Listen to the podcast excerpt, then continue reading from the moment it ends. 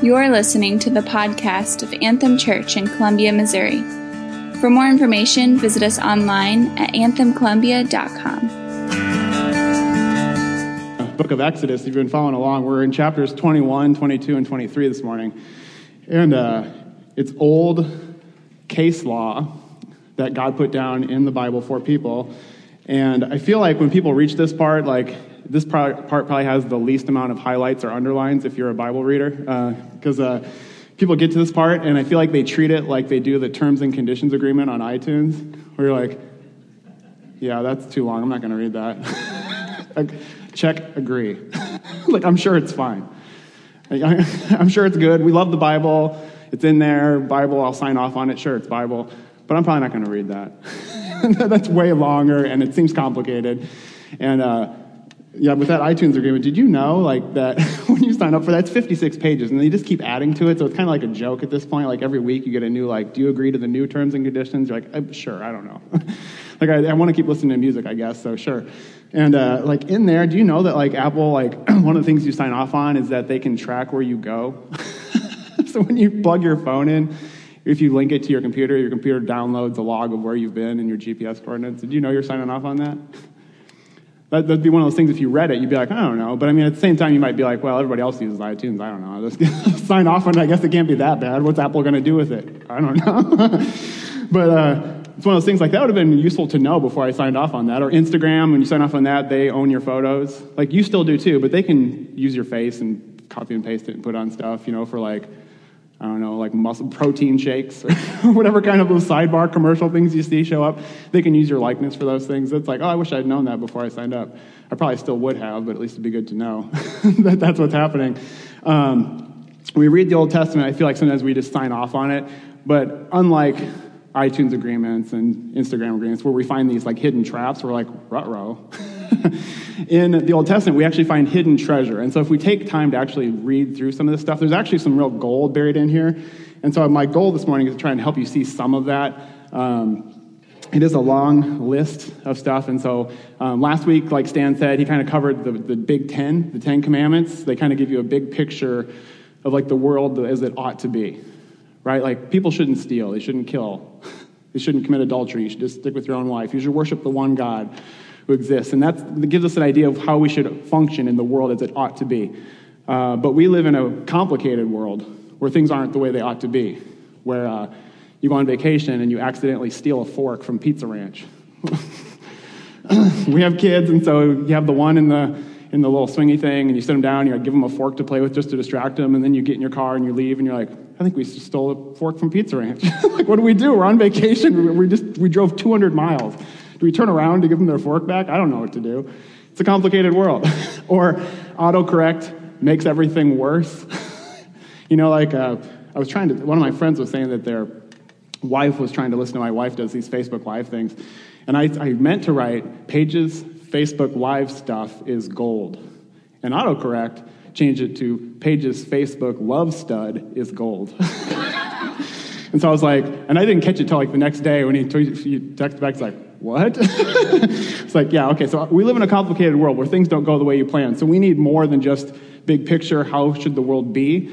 We need rules to, like, function in the world as it actually is, because it's complicated, and people steal stuff, and what are we supposed to do, and um, how do we interact with that?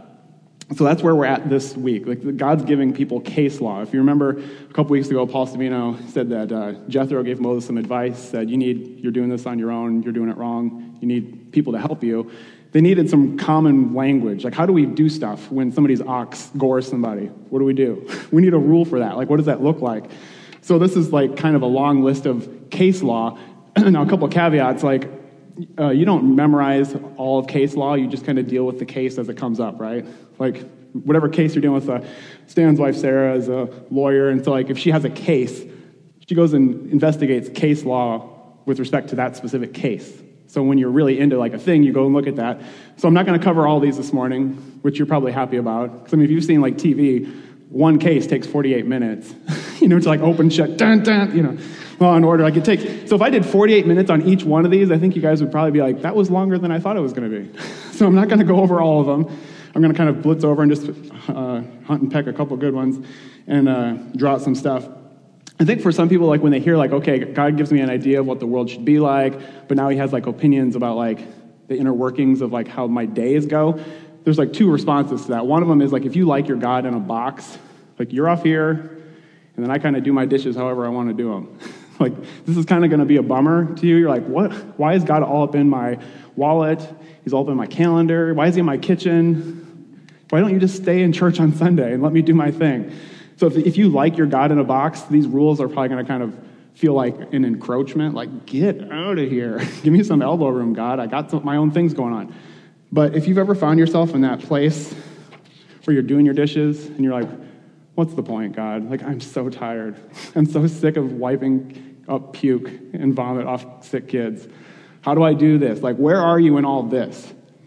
If that's your heart, this is really good news.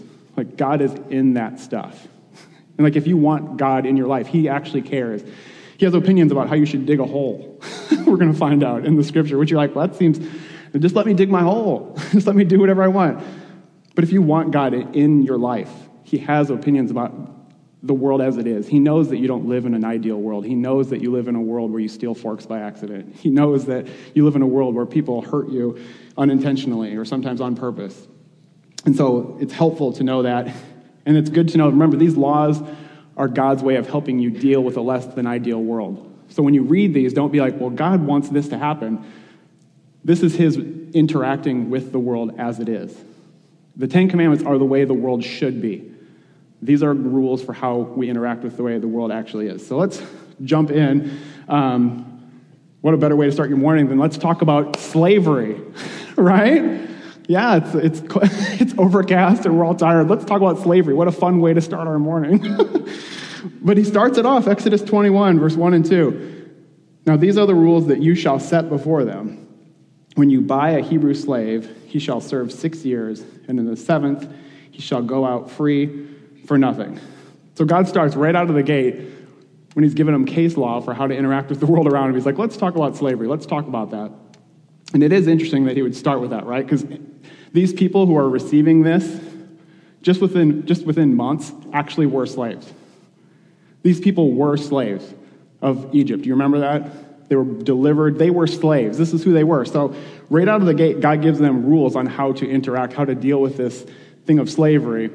And I think it's interesting that he would lead with that because you do, you would assume somebody who's been victimized or abused or hurt in a specific way wouldn't need rules on how, like they would intuitively know how to treat people. They, would, they wouldn't do that to somebody else, right? Because they know the injustice of it. But Pastor Tom, a guy out at Cornerstone in Ames, Iowa, has this phrase. He says, hurt people hurt people. Just because you've been hurt in a certain way doesn't mean that you wouldn't turn around and do that to somebody else. It's no guarantee.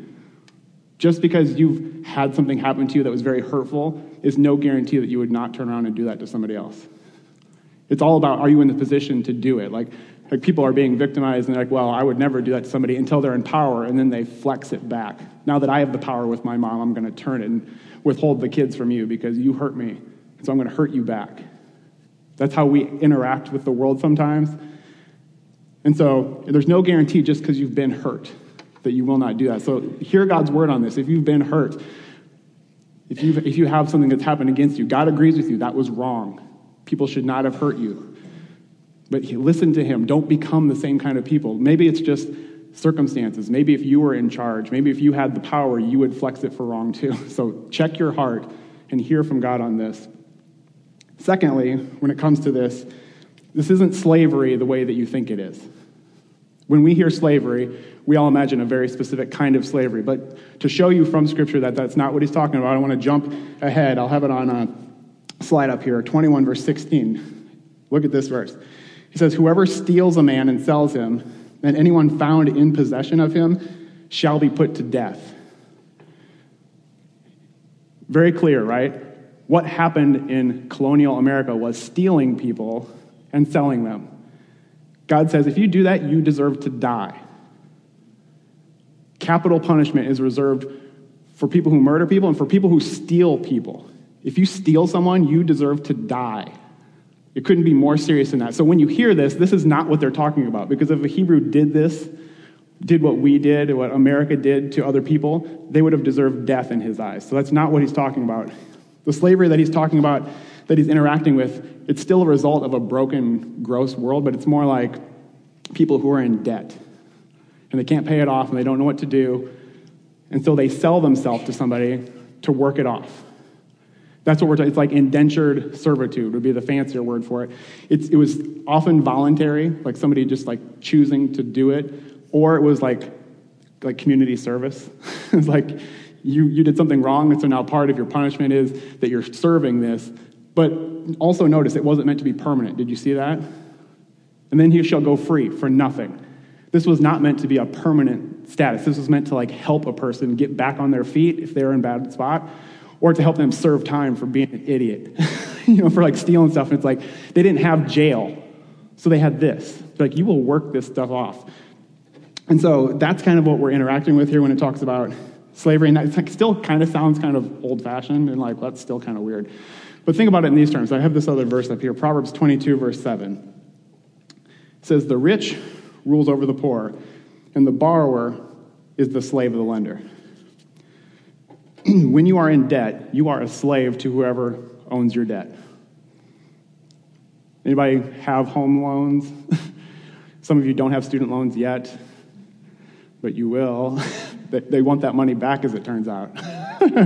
I worked for the Department of Education as a debt collector. Believe me, they want their money back. And uh, when somebody owns your debt, it can feel like you are a slave to them, because who gets to decide what happens with your money? They do. And they want the first and the best, and they want it now. And they really don't have patience. They don't care, like, oh, I know, like, everybody's got something like, oh, it's really hard for me, and my life's hard. I, they don't care. It's their money, and they want it back. It can feel like slavery. And anybody who's trying to pay off a home, pay off a car, any of you who have yet to start paying off your student loans, whenever that window you graduate and like that, that lease of freedom on life runs out, you have to actually start paying those things back, you'll feel the weight of it. And, and the way this like actually plays out in people's lives is they delay things like, like marriage. Like, I really want to get married, but we're in debt, so we should wait until I'm at X financial spot. And so like all of a sudden these things have big consequences. Or, well, now I'm married and we want to have kids, but we're in debt and we should really have X amount of money in the bank before we have kids. So now something you wanted to do is being delayed because of debt. And like you feel like enslaved to it. Like, well, I can't. I want to, but I can't, because I'm being controlled by something else. Something else is making my decisions for me. That is slavery. Or you want to start tithing. You're like, I really want to start giving to this church. I, I want to participate. I want my dollars to go, like, I want my heart to follow my money. And so, like, but I just don't feel like I'm in a good enough spot yet. I need to get my finances worked out, and then I'll start giving. So your heart wants to do something that you feel like you can't. That's slavery. You're not making your own decisions. Something else is telling you how to orient your life, even when your heart wants to do something different. So it might sound old-fashioned and different, but like understand the context they're working in. We have similar things operating in our lives and certain restrictions that hinder how we interact with the world. Move forward to twelve through fourteen, if you're still in chapter twenty-one. It says, whoever strikes a man so that he dies shall be put to death.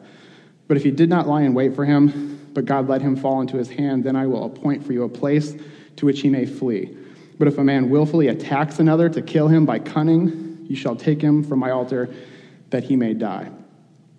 So this is kind of elaborating on like the thou shall not murder, right? Remember last week, don't murder, ideally, right? That's a good world. Like that's the world as it ought to be.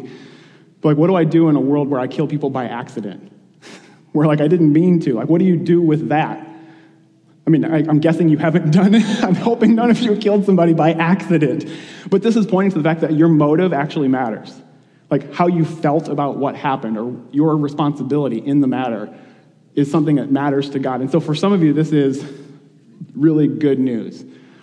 Like the fact that God knows your heart. He knows you didn't mean to hurt that person the way that it ended up hurting them. Or like, it's good to know that God takes that into consideration, right? If it was just a flat, don't murder somebody. So if you fall asleep on the wheel and kill somebody, that would be horrible. But God knows you didn't try to do that. Like he knows maybe you should have pulled over and gone to sleep. There's all kinds of responsibility that's still yours, but God knows that you weren't laying in behind a bush waiting to attack somebody. We know the difference. Our law system knows the difference between premeditated murder and an accident. We call it manslaughter. God knows that too, and he takes that into consideration, which I think is really good news. Like, we have, uh, I have five kids, and so some night we do dance party. And so we have a house, but I mean, you take five kids, it feels small really fast, no matter how big of a house you have. And so we'll do dance party at night, and so like, you got elbows flying, and you got all kinds of stuff. And usually somebody takes an elbow to the face at some point, or a knee to the wherever. And uh, nobody's trying to hurt somebody, though. So you don't pull that person aside and like treat them the way that you would somebody who hid behind a corner and punched you in the face. Those are different things, right? So you're like, that's unfortunate. We live in a world where people dance and hit each other by accident. But the way that we interact with our kids, the way we interact with people when they do that, or the way we hope they deal with us when we do that by accident, it shows that God's interested in that. But this is also really bad news in some ways, because some of you have bad intentions, but you're a bad shot. You would pick off way more people if you could. You're just bad at aiming. You send that passive-aggressive comment and they just didn't get it, which only makes you madder. It's like, don't you know I hate you? Why don't you just get it? You've done that before. Don't look at me. You've done that. You've said something which you hoped that they would get and they didn't get it, and that only made you more mad. You sent that subtle thing on Facebook, and they're like, why don't they understand that I just hate their guts right now? You meant harm, and it didn't hurt them because either they were too stupid to get it, or like they just, or they're the better person than you. You ever considered that? Maybe they understood it and they just let it roll off them. But your heart was bad, and God knows that. God knows that you meant to hurt them. Like, I worked with this, I used to work with people with disabilities, and I worked with this kid who was fourteen. Um, he kind of had, like, the mindset of, like, a five-year-old, but he was, like, a man at fourteen, so he was, like, a fourteen, and that kid had murder in his eyes. And he he wanted to hurt me. Luckily, I was able to, like, outfox him and stuff, but, like, I I dodged a few kitchen knives working with him. Like, his intention was to murder me. I don't know if he would have, like, fully accepted. I mean, it's like a toddler. Like, like my kid's, like, you want to believe that toddlers are innocent and pure, then borrow one of mine. Maybe it's just mine, but they have, if they could do to you what they want to do, you'd all be dead. That's why, like, Stewie, like, on Family Guy, is like, that's what they're like. They really want to take over and destroy the whole world because everything revolves around them, and anything you do to them that impedes their desire to, to inflict their will on the world, they're like, murder! And that's in them. And like, that's that's to not to their credit. It's not like, oh, well, they're just people. It's like, that's what we're like, though. And God knows, even if you can't pull it off, you don't have the resources or the power or the authority to do it, God knows what's in you. And that's bad news, because it doesn't mean you're just in trouble for the stuff you did. It's for the stuff you wish you could do, or the stuff you thought about doing, or the stuff you tried to do and couldn't pull off. So God cares about your motive, but he also raises this question of, like, okay, so a guy kills somebody. He, he let's say he waits.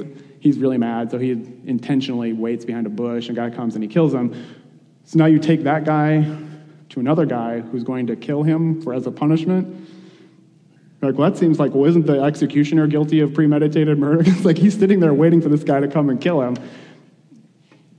Understand, you you can see the difference, right? Like, if you're speeding and a cop is going the other way, and he whips around and comes, chases you down, and pulls you over, is like, you know, roll down the window, you do it, you're like, uh, where's my registration? I can't remember the last time I thought about where my registration is. You're all kind of in a panic. He's like, do you know how fast you were going? And you're like, do you know how fast you were going? If I was going eighty-five, how fast were you going? You caught me. You turned around and caught me. Like, how fast were you going? We're both breaking the law, man. You don't get to like, you don't get to tell me that I'm wrong and then do the same thing and then give me a ticket. It's clearly different, right? He has the authority to do that. And he's not doing it for his own, just like, I should have woken up earlier, but I'm late, so I'm just going to zoom. He's doing it for a very intentional reason. And it's not like out of selfishness or just out of ignorance, like, well, who knew what the speed limit was? I've just gone through fifty through a schoolyard. I don't know. Like, it's different. Right, so just to, in case that objection occurred to you, it's different. God's enforcing, it's actually upholding the law. It's actually showing that life is valuable by making this the ultimate punishment for, if you do this kind of thing, you deserve to die. This shows that life is valuable, and it honors life in general. Like I said, I'm not going to like go through all these, so I'm going to skip forward again here. Don't corner me in the lobby and be like, what about verse sixteen? It's like, I didn't study all these. like, I, I mean, look at them, read through it. I, you can't study all of these and, and, and prepare for like a thirty-minute talk. Like, so don't corner me, I'm sorry. Like, we can interact and I can give you some thoughts, but I might not know in-depthly. So let's skip ahead again to verse twenty-eight. This is kind of a fun one. If you have an ox, pay attention. When an ox gores a man or a woman to death, the ox shall be stoned. You know the way you kill an ox. Like, how long would it take to kill an ox with a rock? Oh, my word. They are a rock. It's like throwing a rock at a rock until the rock goes away. Um, and its flesh shall not be eaten, but the owner of the ox shall not be liable. So the owner's not at fault, like, if that happens. But if the ox has been accustomed to gore in the past, and its owner has been warned, but has not kept it in, and then it kills a man or a woman, the ox shall be stoned, and its owner shall also be put to death. Okay, so God's here, he's like addressing this idea of like, were you ignorant or were you just defiant, right? Like, did he, God takes into account, did you know? It's like my kids, this is like the fourth week in a row they haven't been at church because they're sick. And if I took them to the nursery, it would be my fault when your kids get sick because I know better. I know my kids are sick. But if I didn't know that, if they're acting healthy and everything, and I take them there to the nursery, and then all of a sudden they get sick tomorrow, and then your kid gets sick tomorrow, I'm not liable for that. Does that make sense? Because like, I I didn't know. You didn't know. Like, if you get my kid sick, you didn't know. But if you know and you bring them, then that's on you. So whoever got my kid sick, I just want you to know God knows. It's your fault. Um, but reading through this, it occurred to me, ask the question, like, why does this guy have an ox that he knows gores people? Right? If you did you read that, like verse twenty-five, if, but if the ox has been accustomed to gore in the past, like it's the kind of ox that gores things, but you know, he's good people. I'll keep him around. Like, what is, why does this guy even own this ox anymore? He's in violation of the verse in front of it. He should have put this thing down, right? He knows that this thing doesn't go well. And I, I mean, who knows why this guy did this, but I mean, I remember I had a coworker back at one of my old jobs. Her name was, uh, Abra, like as in like cadabra, but just the first part. And she was magical. Um, but uh, she honestly loved her cat more than people. Like, one, I, and I was trying to get into her head. I'm like, this is crazy. Like, I was trying to like tease it out to get her to like buckle. And we were sitting there, and like a person was walking past outside, and I'm like, random guy, right? If one of these has to die, your cat or this guy, who do you pick? And she's like, oh, the guy, easily. Like, are you kidding? Like, that's a person. Your cat is a cat. That's a person. It's a human being. Like, you would rather him be dead than your cat. And I get you know your cat, and you don't know that guy. But the thing he has going for them is that he's a person, right? Like, so I feel like that gives him, like, some pull with you, or it should. I don't know if this guy is like, well, I really love my ox. I mean, I know he kind of bites people, and I, I love my dog, and I know that it like has this tendency to bite neighbor kids, but he's so sweet, and he's in all family photos, and he was on the Christmas card last year, so I don't want to put him down. You need to love people more than animals. And I mean, this is a weird time in history that this is actually something that needs to be said. People are more important and more valuable than animals. Just to be clear.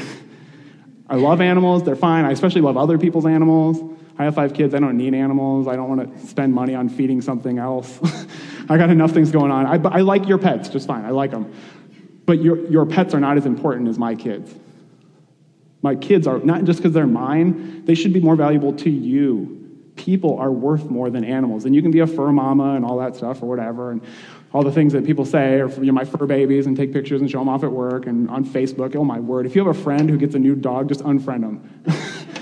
Like, that's all you'll see for the next two months. Same thing with kids, I get that, but I like kids better than dogs, so I tolerate it. But if your friend gets a puppy, like, game over. That's all your feeds is going to be full of pictures of their puppy. Let's jump ahead, Exodus twenty-two, verse one. So we've learned, like, that God cares about your motive, and God cares about your information. Like, did you know what you were doing was foolish? Like, he cares about that, which is really good news if you're well-intentioned. It's bad news if you're bad-intentioned. So uh, Exodus twenty-two, verse one, if a man steals an ox or a sheep and kills it or sells it, he shall repay five oxen for an ox and four sheep for a sheep. So here we learn something like interesting about that God actually like upholds personal property rights. Like what God is, like two things. Everything you have, God has given to you. But what he's given to you is actually yours. That's actually yours. Now you have to simultaneously believe both those things, right? This phone is God's, and it's Todd's. I didn't mean to do that. It just happened to rhyme. And then I met Rod this morning earlier. I was just like, oh, man. Um, so God has given you everything. Everything you have is God's. You need to know that about your stuff. But you also need to know, like, it actually is your stuff. So, like, if somebody steals it, they're wrong because it's yours. like, like, it's okay to share stuff, and it's yours, so you can let people have it, but it's yours, right? So it's yours. So theft is only possible if you actually own stuff. If you don't actually own it, then nobody's actually breaking and entering. Nobody's actually stealing because it's actually yours, and God sees it that way. Jesus sees that as your stuff, which is why you can't just take somebody else's, whether to eat it or to sell it or whatever, which is here. Like, you can't just take it and kill it to eat it or sell it. And if you do do that, did you see, like, if you take an ox, how many do you have to pay back? Five, right? It's not just like, sorry, I took your ox. Here's one. We're good now. It's like, no, like, you've paid the ox back, but you haven't paid back for the fact that you're the kind of person that takes somebody's ox. God, God has restitution, we're made square, but also retribution. Like, something else needs to be paid for the fact that you did that. It's not okay just to financially get square. There's like a moral component to what you did that needs to be made right. You need to go above and beyond to pay back. Like Zacchaeus, you see him, he robbed people in the New Testament, so he pays back three and four times because he's trying to make right, not just make square. Making right is different than just making square. And another thing about this fact that God sees our stuff as our stuff, it makes generosity possible. If you don't actually own your stuff, you can't be generous because it's not even your stuff. So it'd be easy for me to write checks out of Stan's account. You know, like Stefan's like, hey, can I borrow some money? It's like, sure, what, how much do you want? I don't care, it's Stan's money. Like, I'm not generous if I write checks to Stefan from, from Stan. Does that make sense? But if it's my money and it costs me something, now I have the opportunity to be generous. The fact that God sees the world this way gives you the chance to be generous. You can actually share. You can do that. You can give people your stuff. And I think a really good example of this, in the Old Testament, David um, is commanded to build an altar on this guy's threshing floor. God tells him to do it. His name is, I don't, I don't know how to pronounce it, like Araunah, let's call him, because I don't know how to pronounce it. It's A R A U N A H, Araunah. And so David comes to Araunah and is like, I'm supposed to build an altar here. Araunah is like, you're the king. I've heard about you. You're awesome. Just take it. You can have it. You can have the threshing floor. I'll give you the oxen to do the sacrifice. It's yours. You're awesome. If God wants it and you're the king, done deal. But David says no. And then I wrote down what he says here. In Second Samuel twenty-four, if you want to read the story, he says, David says, I will not offer burnt offerings to the Lord my God that cost me nothing.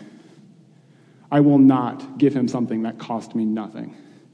And so he insists, Araunah, I will buy this for you for full price and the oxen so that we can level this thing, make an altar, kill the oxen, sacrifice to the Lord. It has to cost me something. In order for it to cost you something, it has to, you have to own it. You have to buy it. It has to cost you something. But it's, generosity gives you the chance to sacrifice. The fact that God allows you to own stuff gives you the opportunity to be like Jesus, who has his own life that he lays down because it's his life to lay down, just like it's your life to lay down for your God and for your neighbors. Okay, so boil this down. Like, I didn't even touch all of them, right?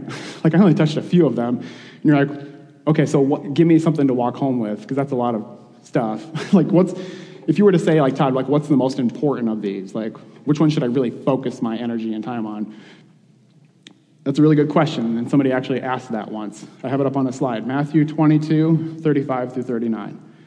Here's where we'll land our plane for the morning. This is Jesus interacting with some people, and one of them, a lawyer, so somebody who's really good at the law. Like, this is what they do. They memorize case law. This is what they, that's what a lawyer is. They're familiar with the laws. One of them, a lawyer, asked him, Jesus, a question to test him. Teacher, which is the greatest commandment in the law? So there's a bunch of these. Which one do you want me to really focus on? Which one's the most important? And Jesus said to him, you shall love the Lord your God with all your heart, with all your soul, and with all your mind. This is the great and first commandment. And a second is like it. You shall love your neighbor as yourself. So I only went through a small section here. There's more. If you've ever tried to do a Bible read through, this has probably been like a struggle for you. These things and like the Hebrew phone book that you get into, you're like, oh my word. You're like, can I just like flip through and say that I read it? Like I, I can't even pronounce these names anyways. This is like, there's six hundred thirteen laws total, if you want to add it up. Somebody did the math. two hundred forty-eight do's, three hundred sixty-five don'ts. So you have a don't a day. It ends up working out that way. We have three hundred sixty-five thou shalt nots.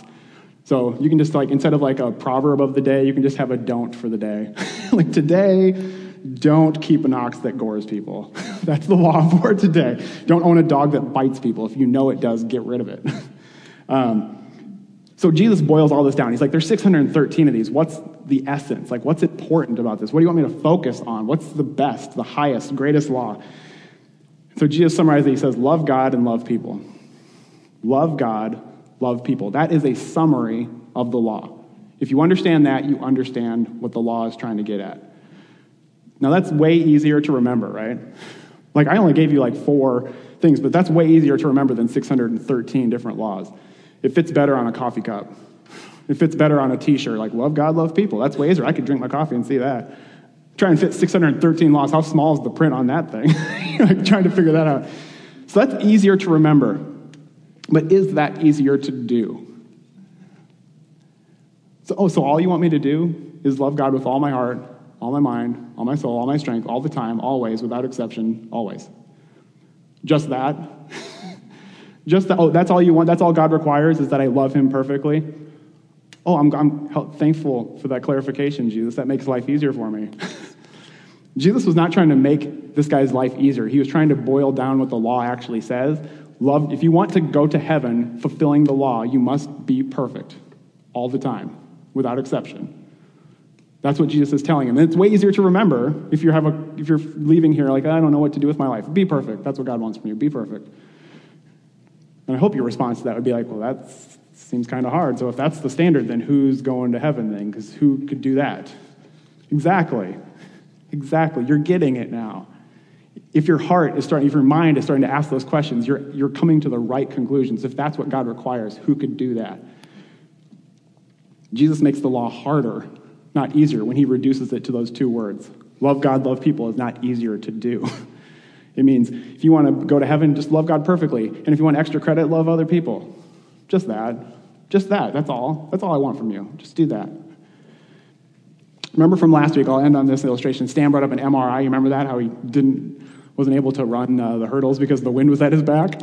And he turned into a three-step hurdler and apparently not a successful three-step hurdler. And he fell and he... If you weren't here, this part, this is towards the end, so this part did get recorded. um, he, he messed up his knee, and so he went and had an M R I done. And uh, the M R I... showed him what was wrong, right? Did the M R I cause the injury? Is it the M R I's fault? Is the M R I bad for telling him bad news? No, the M R I is just telling you what's already there, right? The M R I is saying, like, your knee hurts? Yeah, there's a reason. Because your A C L, right? A C L? Yep, not M C L, A C L, was torn or just gone. Just evaporated. He fell so hard it would just turned into dust inside himself. His A C L was reabsorbed into his person. Um... So can you imagine if Stan was like, oh, that's horrible. I'm so thankful for this M R I. It told me that my knee is messed up. Can I have that M R I for a second? Can you give me that? Maybe I'll just rub it on my knee. Just take the M R I and just rub it on my knee. Does that make it better? Do M R Is, are they good at healing stuff? No, like they're really good at showing you what's wrong. But if you use them wrong, you could be like, stupid M R I. I just tried and I rubbed it all over my body. And I'm still jacked up. Like I still didn't, it didn't help at all. Because you're using it wrong. The law doesn't heal you. It just shows you what's wrong. And if you rub, like, well, just cover myself in more law. Just do better. Be better. Okay, be perfect. Okay, that's what God wants me to do. I'm just going to try harder. Be better. Pay more attention. It doesn't fix the problem. You can't get right with God by applying the law better. So you don't have those ashy elbows and everything. It doesn't work like that. The law doesn't heal you. It just shows you what's wrong. So the law is good. Hear me say this. The law is very good. In fact, it's perfect. It's holy. It's not the law's fault. It's just really bad at healing people. When you use it wrong, it feels bad. So love God, love people is a great summary of the law, but that's not good news. That's actually really bad news that God requires that of us. But this is exactly why Jesus lived and died. Understand this. Jesus didn't come just to clarify, like, hey, you guys are doing it wrong. Uh, you've heard it said, don't murder, but actually don't hate people. And you've heard it said, don't commit adultery, but just don't lust. Good? Got it? I'm going to beam up now. Like, you didn't just hit eject. Like, all you need is just clarification. Like, oh, you thought I meant this. No, no, you misunderstood. I meant this. We good? Okay, I'm out of here. That's not how Jesus worked. He stayed, and he lived, and he died. Because we don't just need clarification on what God wants. We need somebody to do for us what we can't do ourselves. And so Jesus lived the life you should have lived. You should have loved God with all your heart, all your soul, and all your mind. That's why he made you, and you don't do that very well. So Jesus did that for you. And you deserve to die for the way that you've broken the law. And Jesus died a death he did not deserve for you. He died the death you should have died. Jesus hung around to live a life that you should have and to die a death you should have. Let me show you one last verse. Acts thirteen, thirty-eight, thirty-nine summarizes this really well. Let it be known to you, therefore, brothers, that through this man, Jesus, forgiveness of sins is proclaimed to you. And by him, everyone who believes is freed from everything from which you could not be freed by the law of Moses. You cannot be free by doing better. You can only be free by Jesus. He sets you free from the weight of the law and from the penalty of the law. Jesus sets you free. The law is good, and it's meant to drive you to something. M R Is are meant to lead you to seek treatment. Oh, no, I didn't know. Ah, what should I do? Next step, light bulb. Ah, God wants me to be perfect. Ah, what do I do? Light bulb. The law was meant to lead you to seek Jesus. The M R Is are meant to lead you to seek treatment. The law is meant to push you to seek Jesus. May that be a light bulb for you this morning if it hasn't been in your life up to this point. Only Jesus can set you free. The law has a perfect place in that process. But Jesus is the, the ointment, the healing, the medication that you're supposed to seek as a result of this. Don't seek healing in the M R I. Don't seek healing in, in the law. Seek it in Jesus. Heavenly Father, thank you that you haven't left us alone just to try and figure this stuff out on our own. Um, I'm grateful that, yeah, we have laws and we have ideas about what you value. You you see our hearts. You know what we meant to do. You know, like when we really, we intend for good and it doesn't turn out the way we thought it did, would. Um, and you know that about us. You know that sometimes things happen. We didn't know. We were ignorant. We were, we just didn't know. And uh, you know that. And so I'm grateful that you know our hearts and that you're a perfect judge who doesn't miss any evidence. In that courtroom scene at the end, you don't overlook anything. You're not persuaded by nice suits or um, smooth-talking lawyers. You know what's true, and you don't miss anything. And so I thank you for that. And then on the flip side of that, Lord, I know that you know my heart, and you know the evil and the things that I've thought about doing and the things that I meant to do and just wasn't capable of. And so I thank you that Jesus came and made me even more aware of that, not less aware of that, but more, and that you actually did something about that. Um, you saw me and you took pity on me. You saw these people here and you took pity on them. You lived the life that they should have so that you could hand it over to them, and then you took the death that they were supposed to have. Um, and it, it only works because it's actually your life to give, and you owned it and you surrendered it. You sacrificed it so that people could live forever with you. And so thank you, Jesus, that you free us from things that we could have never freed ourselves. Uh, thank you for the law that shows us what you were like and what we ought to do. Help us to live um, in a way that tries to honor you, because the law is good and it tells us what you desire. So help us to aim ourselves at that, but resting in you as we do it. Help us to love your law and to do it, um, but not because we're trying to earn salvation, but because we have salvation in Jesus. And as a result of that, we want to honor our Father who's in heaven. In his name we pray. Amen.